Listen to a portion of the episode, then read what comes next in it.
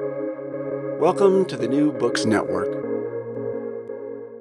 I'm Caleb Zakarin, Assistant Editor of the New Books Network, and you're listening to New Books in Political Science. Today I'm speaking with Paul Kenny, Professor of Political Science at the Institute for Humanities and Social Sciences at Australian Catholic University. Paul is the author of Why Populism Political Strategy from Ancient Greece to the Present. This book takes a novel approach, not asking why voters might prefer populists over other types of political leaders, but rather why politicians might choose populism as a strategy. As Paul puts, this is a book about the supply side of political choices, not the demand side. Paul, thank you for joining me today on the New Books Network. Thank you. Thanks for having me. Of course, you know th- this was a, really fascinating book, and I what I appreciated about about it most was that you took a, a topic that is much discussed and you you flipped it on its head uh, and really went through so many examples uh, uh, which I just thought really strengthened the approach that you you offer. Uh, but before jumping into the book, I was wondering if you could just tell us a little bit about yourself and your background. So I'm a political scientist. I'm an economist by training, and I try to bring uh, both of those uh, kind of um,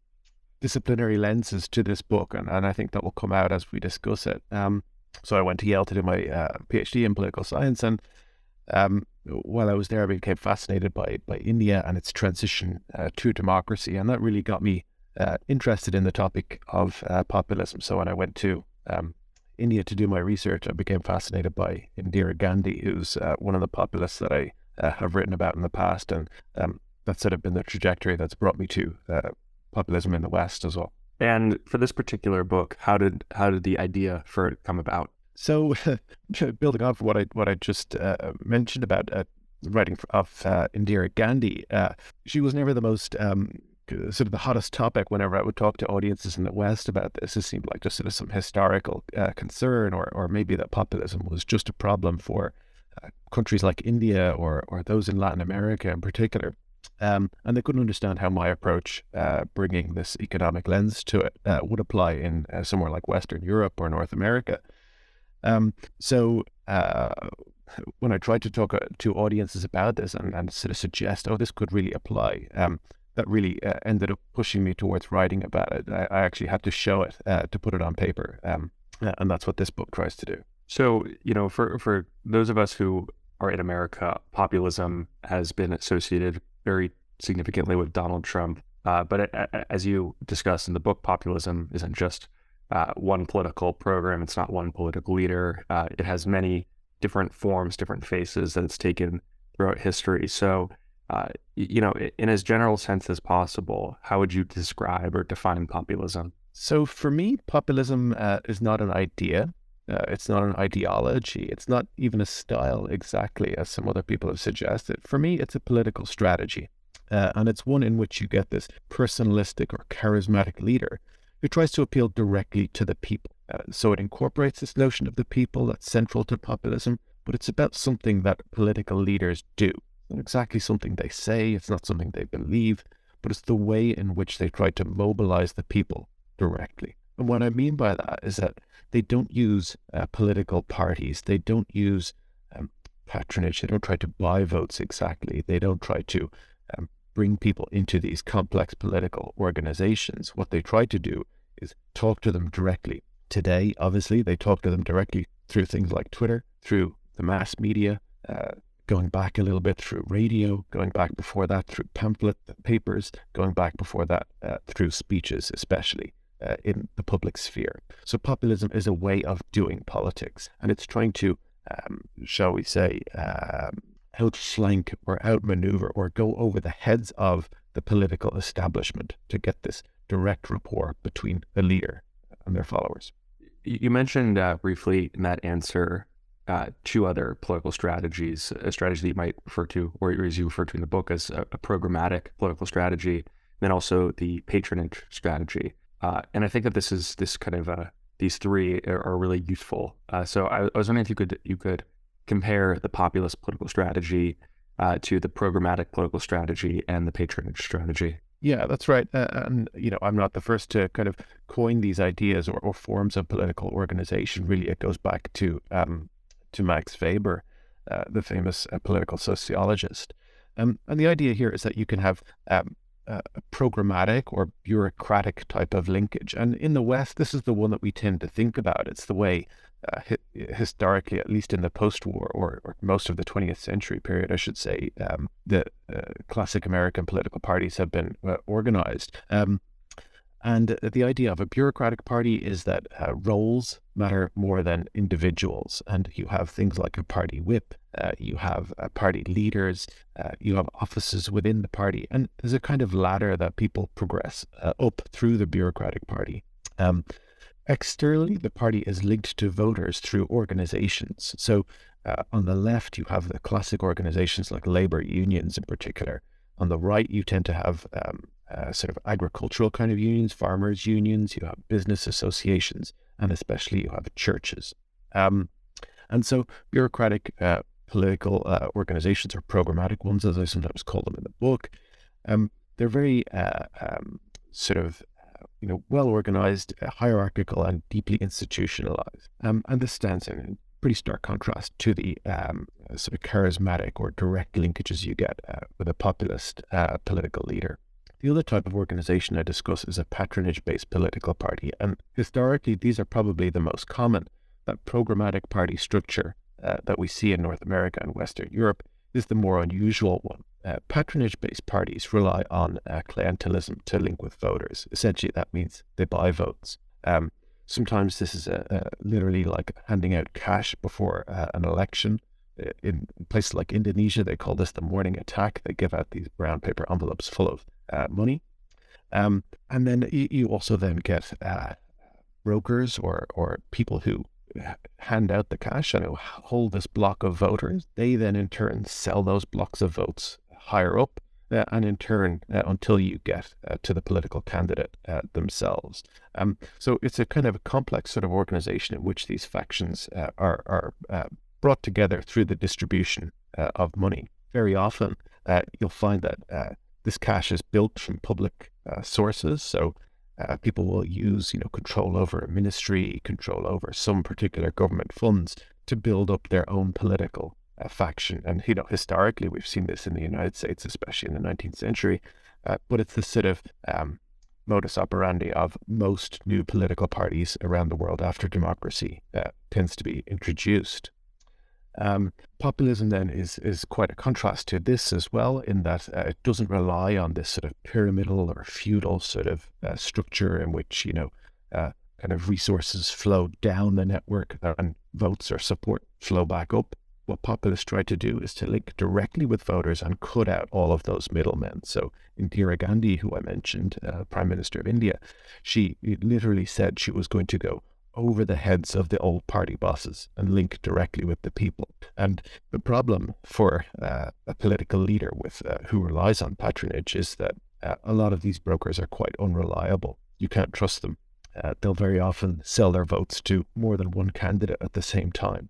Um, so here we start to see the, the elements of my argument, which is that populism uh, tries to lower the cost of winning votes. Yeah, I, I want to follow up on that and and the sort of the economic framework that you you take to analyzing uh, populism and different political strategies. And you use a uh, an essay or, or, ideas promoted by Ronald Coase um, about transaction costs. I was wondering if you could describe what transaction costs are uh, and how they appear in politics. Yeah, it took me uh, quite a while to arrive at this framework. Uh, I'd written another book called uh, Populism in Southeast Asia, and I, in that book, I, would suggested that populism was a low-cost strategy. But people would ask me how, why, what, what makes it lower cost? And um, and I started to go back uh, through some of the the writings that I'd uh, covered in my economic training, and uh, Coase's structure really appealed to me. Um, the idea of transaction cost economics.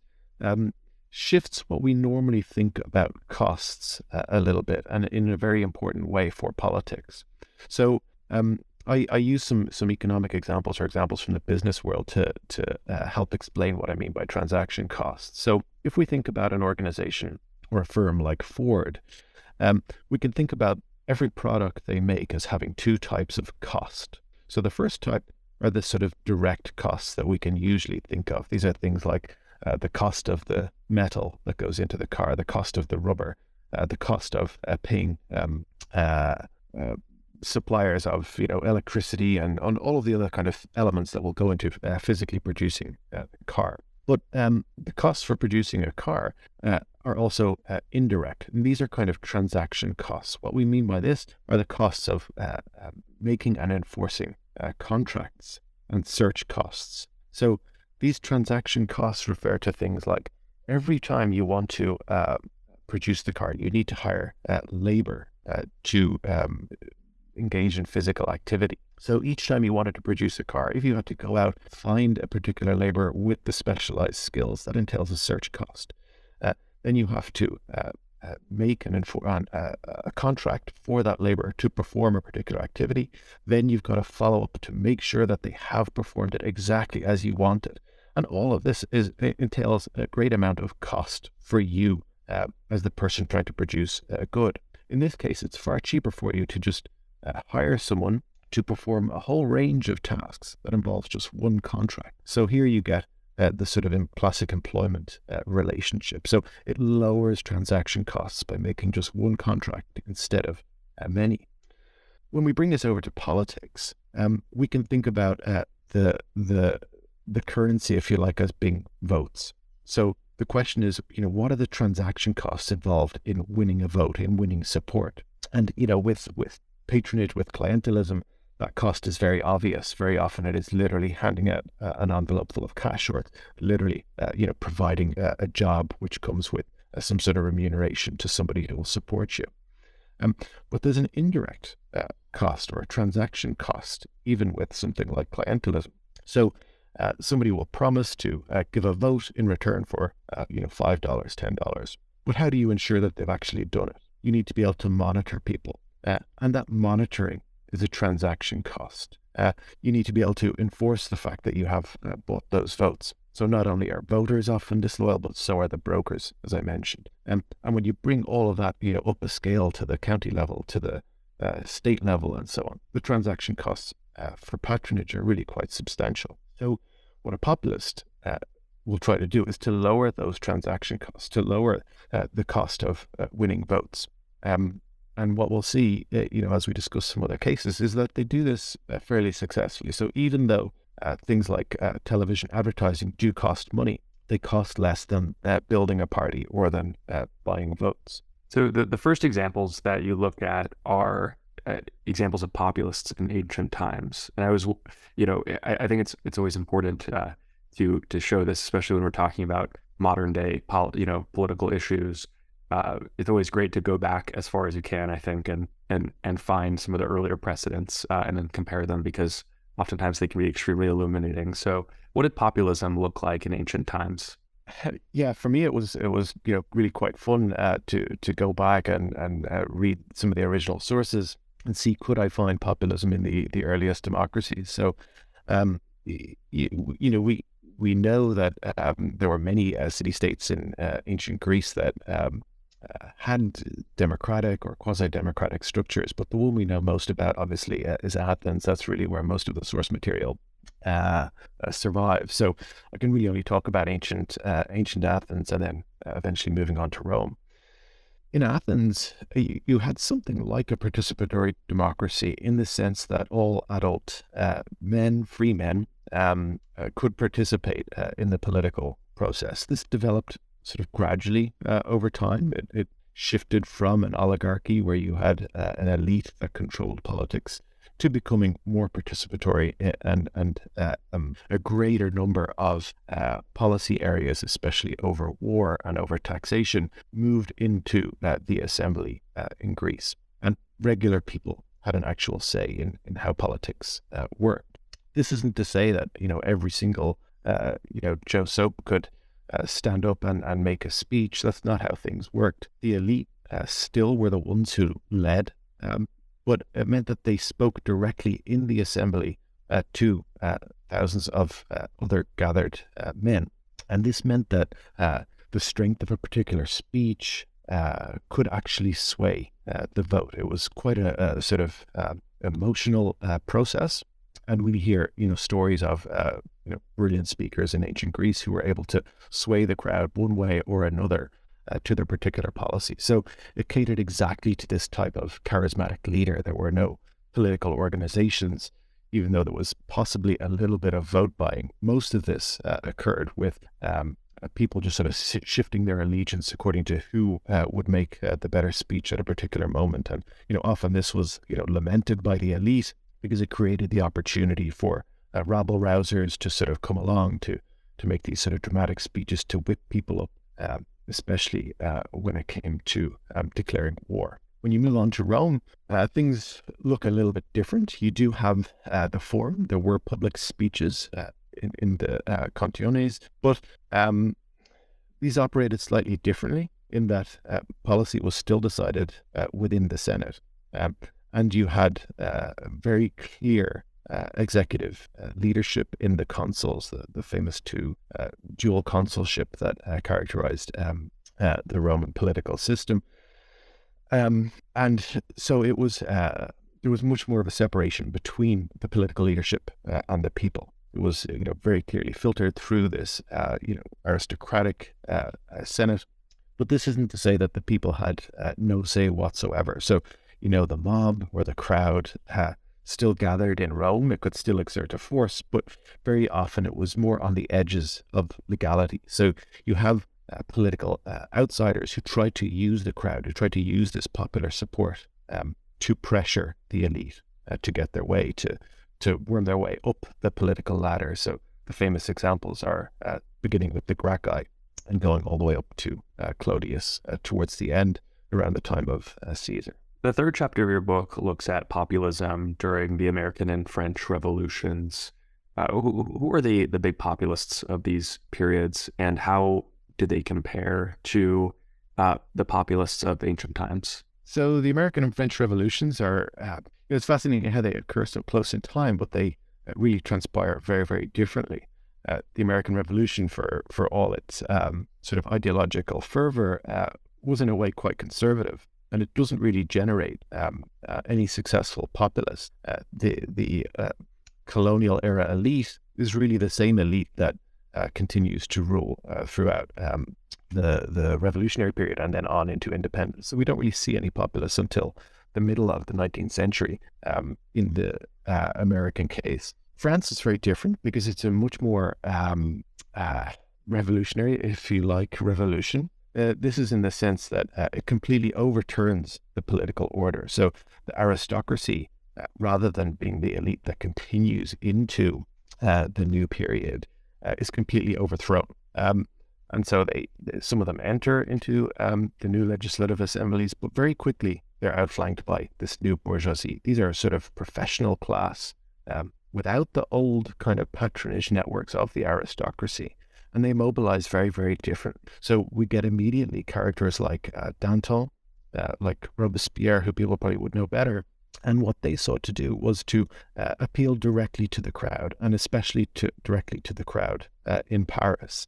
Um, and this is where just even a few thousand people uh, mobilized on the streets um, could cause a whole lot of mayhem, um, not just the, the, the, storming of the Bastille, um, but very often they could appear uh, right outside the Legislative Assembly and be able to pressure uh, uh, the elite into um, uh, doing what the crowd wanted. And, and, and leaders like Danton could channel this sort of uh, popular uh, energy, even if they couldn't always control it. I, w- I want to ask a question. you can you can also describe this you know, some of the examples that we've already discussed, but you can pick up on any uh, examples that you think might be relevant on just the relationship between populism and democracy, uh, and whether or not populism is a is a more uh, it's a true form of democracy, or whether populism is a uh, I, I, don't know what the term would necessarily be, but a, a kind of corrupted form of democracy. Yeah, it's a, it's a really interesting question, and it's sort of something I'm working on on more now. It's not exactly something that I, I address in full in the book, but my, my thoughts on it are this: that um, in some ways populism can be uh, pro-democratic, and and that's something that I do talk about in the book, and that's where um, it's all populism is often a tool of the outsider. So uh, very often elites, the wealthy, but not those who are exactly in power. If you're in power, you have very little uh, motivation to engage in that kind of populism. You don't want to be whipping up the crowd. You want to be demobilizing the crowd. Um, so populism is a tool of of the outsider, and in that sense, it can be democratizing. So uh, very often, what they'll try to do is to bring in uh, new voters to expand the franchise. And even with, uh, you know, Andrew Jackson, who we might talk about uh, a little bit further, um, he's able to come to power in, in uh, or to, to, um, to win power in the late 1820s because the franchise has expanded. And so, as democracy expands, as there are more new voters, as more new voters are mobilized and brought into the system, and these were the people that Jackson appealed to, especially those in the West, um, uh, that has a democratizing effect. More people are participating. Um, and this is something that populists will often try and do. So, where there's a kind of a neglected part of the electorate or, or a, a a body of people that hasn't yet got the franchise, whether because of age or because of some kind of citizenship requirement. Populists are often the one to uh, push to get them involved, and that goes all the way back uh, even to the Gracchi uh, in Rome as well. They sort of made themselves the voice of this kind of neglected or or ignored people. Um, so that's the sort of potentially good side of, of populism. But um, for me, uh, ultimately, it, it, ends up ha- generally having more negative consequences. And that's because um, populists often run sort of roughshod over uh, the institutions that check the majority will. So, you know, we could go back to to to Madison or others who who saw these kind of uh, they're often called liberal institutions, but what's meant by them is institutions that uh, um, prevent the majority from uh, dominating over a minority. So, as uh, Madison um, kind of hypothesized, that you know you could have the fifty-one percent enslave uh, the other forty-nine percent, um, and then once that forty-nine percent uh, is enslaved, a majority of the remaining fifty-one percent could enslave the rest again, until you basically have uh, a tyranny of a, a tiny few. So you always need some kind of protections for any democracy uh, to work, some protections for the minority. They have to be uh, able to organize politically so that someday the minority can itself uh, become uh, the majority. What populists try to do is to um, they they try to um, you know mitigate this checking or balancing role of political institutions. So they'll very often privilege the executive over uh, the legislature to say that, well, look, I, as one individual, embody the people's will, and these institutions, like an independent court and independent legislature, uh, are illegitimate. They don't uh, embody the people's will. So that's what makes populism, for me, dangerous to democracy. What is the the, the sort of uh, uh sense in which populists are able to pick up on, uh, you know, this kind of dual duality of bo- both actually being popular, but also then uh, needing to take apart uh, the the sort of the, the checks, as you were saying, uh, in order to maintain their power. Yeah, populists are, are you know they're often just sometimes called authoritarians or quasi-authoritarians or you know illiberal Democrats or these sort of funny kind of hybrid um, uh, terms because they seem to sit somewhere between democracy and authoritarianism, but um, very often they really are democratic when they come to power. They uh, they win elections, but as you you pointed out in your question there, they they typically win when just a plurality is enough. They are rarely popular enough or, or rarely able to get uh, uh, sort of genuine majorities uh, in the initial uh, instance. Um, and uh, in in Trump's case, you had an extremely divided uh, field, and he's able to win with the smallest plurality of of any uh, uh victor in in uh, uh, since the GOP introduced the primary process. And so, by winning, needing to win fewer votes, this obviously lowers the cost for Trump. so the fewer votes that you have to to to win, the less it costs. So. Um, and the more cheaply you can win those votes, the, the less it costs as well. Um, things change sort of when they, they get into power. Um, what they want to do in that case then is to um, deal with the fact that they don't have an organization to control their uh, supporters. So, unlike a political party where people are members of that party, they uh, you say they join the Labour Party, they're, they're, they go to the Labour pub, they're in the Labour Union, uh, they live in a set of row houses where all their neighbours are members of this union, they all vote the same way. So it's a very sort of uh, social process, and people are deeply embedded into it, and they're going to vote that way pretty much all the time.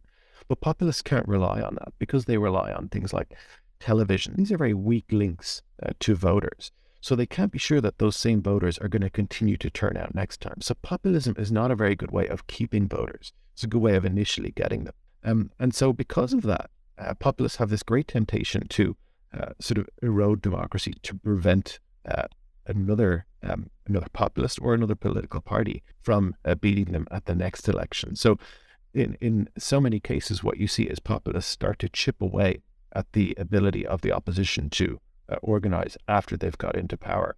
And it tends to be the case that the longer they're there, the more successfully they're able to chip away uh, at those um, constraints on executive power and on the ability of the opposition to organize. How, how might we think about different types of populists like Trump on the right, Bernie Sanders on the left, and you know Emmanuel Macron in the center? So for me, the kind of uh, more usually described political ideology, whether it's in economic terms on the left or right or center, um, or whether they're you know very obviously nationalist or not. You know, these things are, are sort of um, additions to populism. Populism is a way of doing politics, and we see populists uh, adopt different kind of strategies, different messages in different contexts, but the method is the same. So, for instance, to take a very different example, you've got Rodrigo Duterte uh, in the Philippines. So, for him, uh, he triumphed on a law and order message. Well, what he calls law and order, but essentially a tough on uh, drugs and a tr- tough on drug crime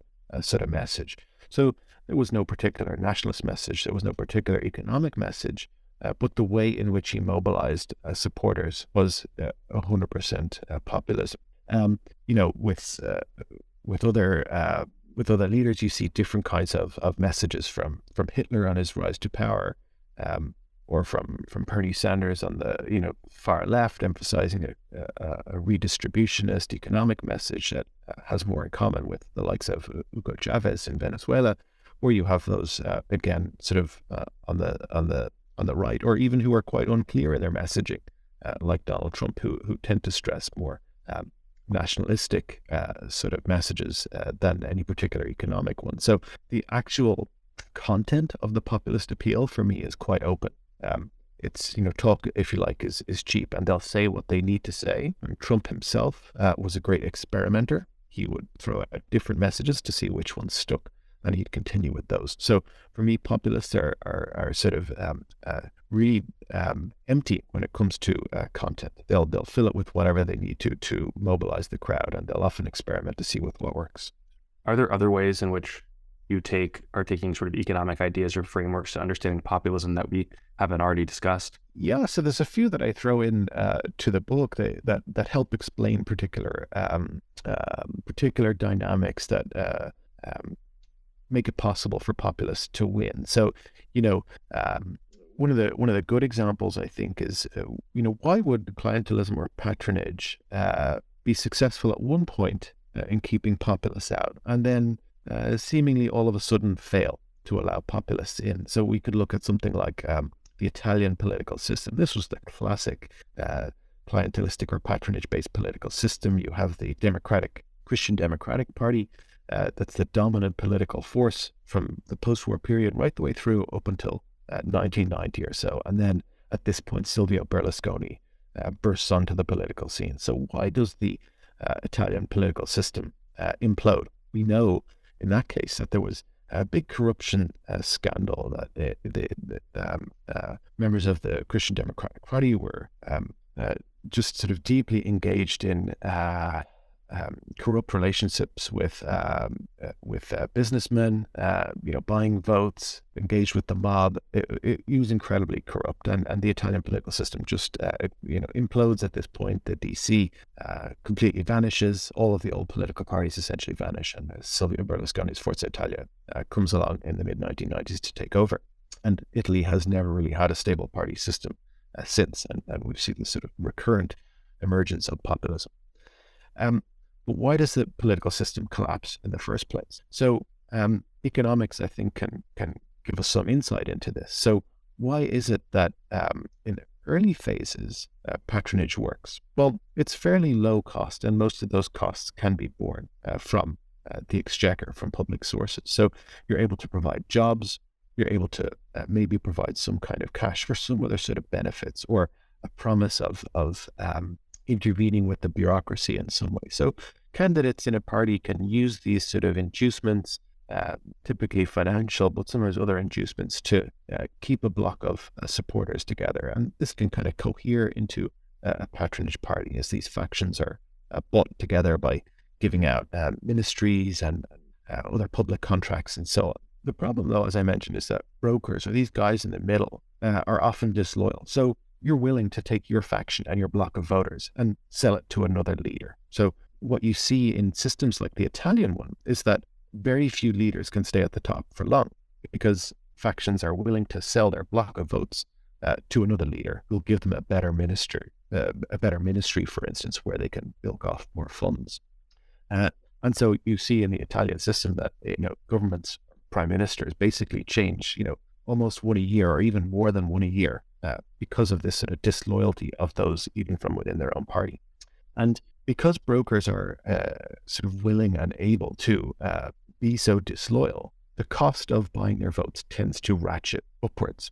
Um, and you tend to have this sort of uh, uh, effect whereby the cost of keeping power goes up and up and up and up, which increases the amount of corruption over time to be able to continue to buy off these voters. So the Italian political system has this um, quality where the cost of staying in power goes up and up and up and up and up. And then rival political parties come along. Sometimes they break away. Coalitions uh, uh, are then developed between uh, factions and different patronage parties, and the cost of this continues to go up and up and up and up, and eventually it becomes uh, unsustainable.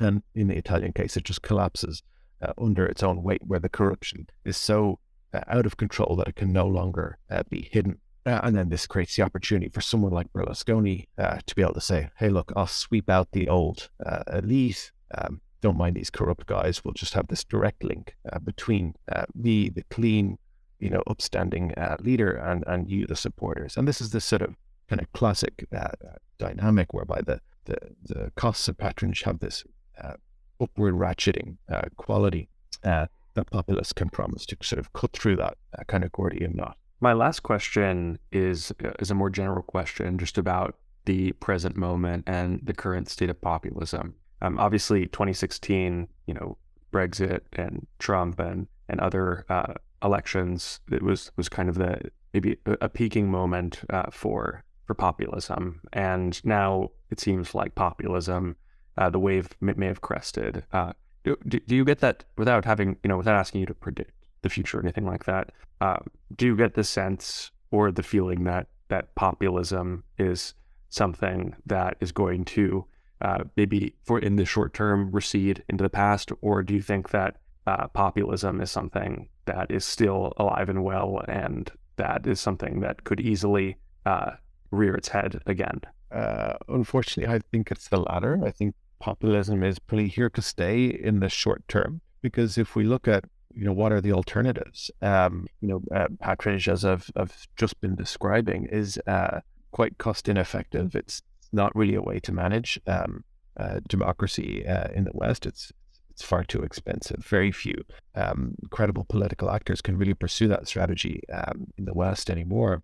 Um, what then of, of bureaucratic parties? Well, um, they're really not in a good condition, as as a lot of uh, other writers who I draw on in the book have, have talked about. So party memberships have you know absolutely tanked uh, everywhere. Uh, Peter Mair, the uh, very famous Irish political scientist, um, had written about this um, a long time ago, uh, as long as the nineties uh, and the eighties. Um, that political parties were were really hemorrhaging members. Labor unions are um, really sort of still in decline, not just in America but in Western Europe. And so and, and churches, of course, for those parties on the right, Christian democratic parties, they've been uh, really losing members uh, quite substantially. So this has created a, a, very large body of voters that are no longer really attached in a deep way to political parties. So they'll vote for a liberal party one day, a conservative party the next, um, or maybe something more radical. In the British case, like UKIP, uh, the in the election after that. So because there's very little loyalty now and an embedded sort of uh, loyalty in a, in a, I mean, in a social kind of way that people have real deep links to political parties because that's um, uh, become a thing of the past and we haven't developed new kinds of links between people and parties. I think populists are always going to find a way in because these voters can be mobilized uh, quite cheaply. So, you know, some some popular celebrity uh, who's already well known someone with an awful lot of money uh, who can quickly develop name recognition, um, it's very easy for them to to win over these weakly attached sort of voters. So um, until the prospects for for new kinds of party, um, not that they have to be exactly like the the ones of old, but other new kinds of more stable political linkages that um, reflect the way that we live and work today. Uh, until those kind of uh, political links develop, uh, where perhaps people have more uh, ownership over their party, where they can participate um, in a in a real sort of way in the organization and the ongoings of their party, uh, perhaps using new kinds of technology. Um, when those things are sort of developed and people uh, become more bonded to new style political parties, then I think maybe you could see this um, uh, appeal or, or cost effectiveness of populism start to ebb away. But for the present period, while um, parties remain so deeply unpopular, um, I think it means that the populist uh, the populist wave uh, may not even have crested yet. In the wake of this project, are you continuing an examination of populism, uh, or are you exploring any other new topics? So both. I'm I'm also writing another new short book, uh, populism: What Everyone Needs to Know, for Oxford. Um, so this is going to be a shorter uh, examination and and something that uh, you know reassesses the the just massive literature out there on populism. So hopefully it'll be useful pe- to people as a sort of first way in. But I want to talk in that book not just about um, how populists come to power, as I do in this book, uh, but also about what populists do when they get to power. So it'll be a kind of you know broad examination of the whole uh, kind of populist phenomenon. Um, but beyond that, I'm also looking at other issues like um, uh, personalist dictatorship, which is a little bit related. But you know how how dictators manage to um, use institutions and use rules to uh, um, keep power and to personalize power. So there's a bit of a paradox there that, um, uh, again, we see we see dictators follow some of these uh, economic rules, if you like. So to to to use the institutions that are there to their advantage in the most cost-effective um, way. But again, most of my research I could, could talk about others, but uh, it again tries to apply this some of this microeconomic um, theoretical lenses to political questions. Wonderful. Well, Paul, thank you so much for being a guest. Thank you.